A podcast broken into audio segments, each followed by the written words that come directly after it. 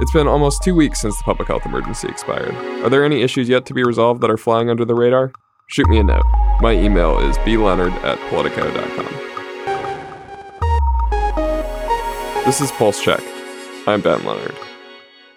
The Centers for Medicare and Medicaid Services doesn't think an appropriations bill mandating Medicare covered telehealth through 2024 applies to services offered by hospital based physical and occupational therapists and speech language pathologists. It set off a firestorm from providers. The agency said it's offering enforcement discretion through the end of the year, but providers are contesting CMS's interpretation of the law. CMS has left what it would do after 2023 unresolved, as well as how long skilled nursing facilities and home health agencies could bill for telehealth therapy services. And one big thing I'm watching for the rest of the week is the House vote Thursday on the Halt Fentanyl Act. The legislation would permanently schedule fentanyl and related substances as Schedule 1 under the Controlled Substances Act and boost research into the drugs. President Joe Biden has backed key portions of the bill, but also called on Congress to add language allowing HHS to remove or reschedule substances found not to have high abuse potential. Two Democrats on the Energy and Commerce Committee voted for the act earlier this year, so it'll be interesting to see if more join them. And in an attempt to cut healthcare spending, the Mayo Clinic issued an ultimatum to Minnesota Governor Tim Walz and Democratic lawmakers. Megan Messerly joins me to explain. Thanks for having me.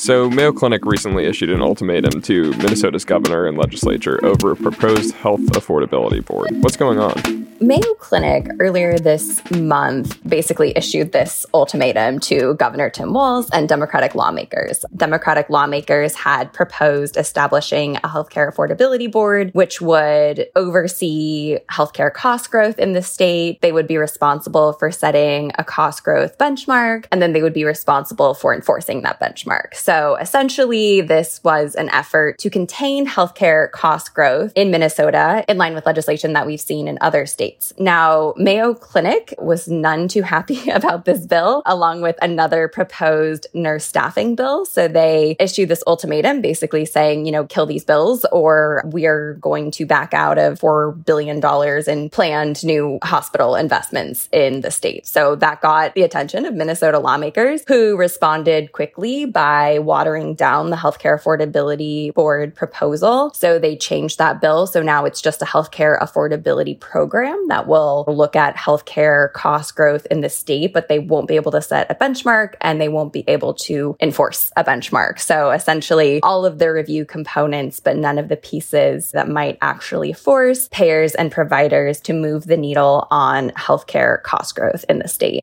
What are hospitals saying about healthcare cost benchmarking programs in other states? Yeah, so this kind of pushback from hospital isn't unusual. We've seen the healthcare industry broadly express, I'd say, some degree of skepticism to outright opposition to these proposals in other states. Massachusetts is the state that has had a healthcare cost growth benchmark in place the longest. There's dates back to 2012, but there have been many other states in recent years that have implemented these programs to varying degrees. So states like Connecticut, Oregon. So this discussion has played out a little bit differently in every state where it's happened because the proposal has looked a little different in every state. But broadly, the concern the healthcare industry has is they obviously want the flexibility to be able to figure out costs on their own. They don't want to be restricted to some sort of benchmark. Now, it's worth noting that these benchmarks aren't necessarily binding. This isn't hospital price caps or anything like that, but these are targets that the healthcare industry is supposed to work toward. Healthcare payers and providers are supposed to be taking this benchmark into account when they're having contract negotiations. So it's sort of a goal to drive down bending. Even so, we've seen hospitals in other states raise concerns about these benchmarks. For instance, Massachusetts is considering, you know, making some changes to its healthcare cost growth benchmark program after 11 years. Hospitals there have been saying, yes, we agree that been more than a decade. We need updates to this program. But they're saying, like, we basically need more wiggle room on this benchmark. They're saying we're dealing with pandemic related costs. Workforce is still an issue. We're having to pay tons of money for traveling nurses. And so hospitals argue that they are supportive of the benchmark concept, but they're concerned when they have these costs that are being taken into account in the benchmark, which they say they don't have any control over. And their fear is that they're going to be penalized for increasing costs. It's worth noting that some of these proposals do allow states to impose, you know, some sort of penalty on payers or providers if they feel like they are not working toward meeting these cost growth benchmarks. But we've actually only seen a state go after a healthcare entity once in relation to all of this, and that's in Massachusetts. The state basically worked with Mass General Brigham to develop a performance improvement plan on their cost growth. So they didn't actually face any financial penalties, though the state is allowed to impose a certain amount of financial penalties. So essentially, this all comes down to the healthcare industry wants the freedom to be able to do what it wants. Lawmakers want to contain costs, and those two things are often at odds.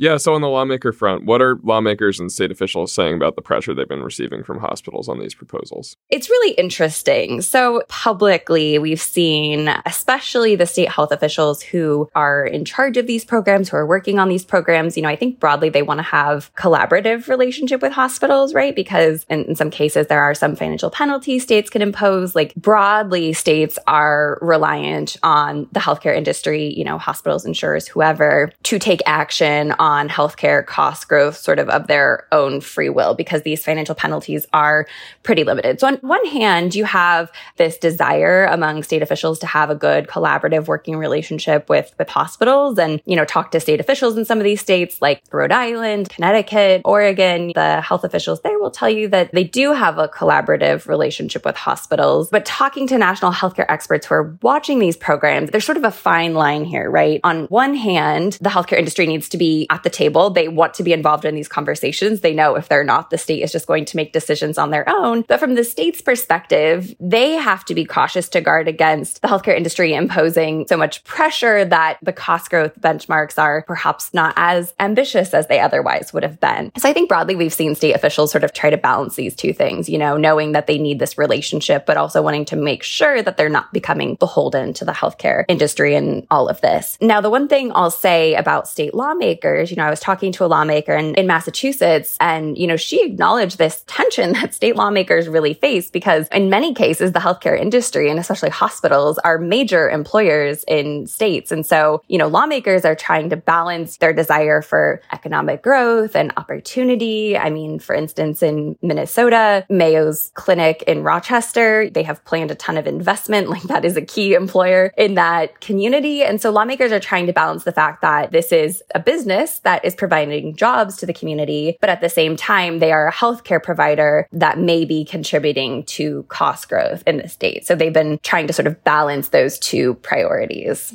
So I understand that California is in the process of setting up a benchmarking program. What's going on there? Yeah, California's program is pretty interesting in that they have established this sort of stepped up enforcement mechanism. So every other state, their goal is to sort of start out this cost growth benchmarking process collaboratively with the healthcare industry. But they do have this process, you know, where they can then bring in payers or providers if they feel like they're contributing to the cost growth increases the cost growth in the state. And then if they feel like payers or providers really aren't taking steps to remedy that, they can impose escalating financial penalties. So this is something that, for instance, you know, Massachusetts has said it might want to explore sort of a different financial penalty structure where there really is this incentive for the healthcare industry to actually make growth toward these targets, you know, if they aren't complying. And so, you know, California's program is in the process of being stood up. They've only had a couple couple of initial meetings. They haven't set their benchmark target yet, but I know a lot of states are looking to California to see sort of how that program matures because it, it really could be the strongest benchmark program in the nation. And so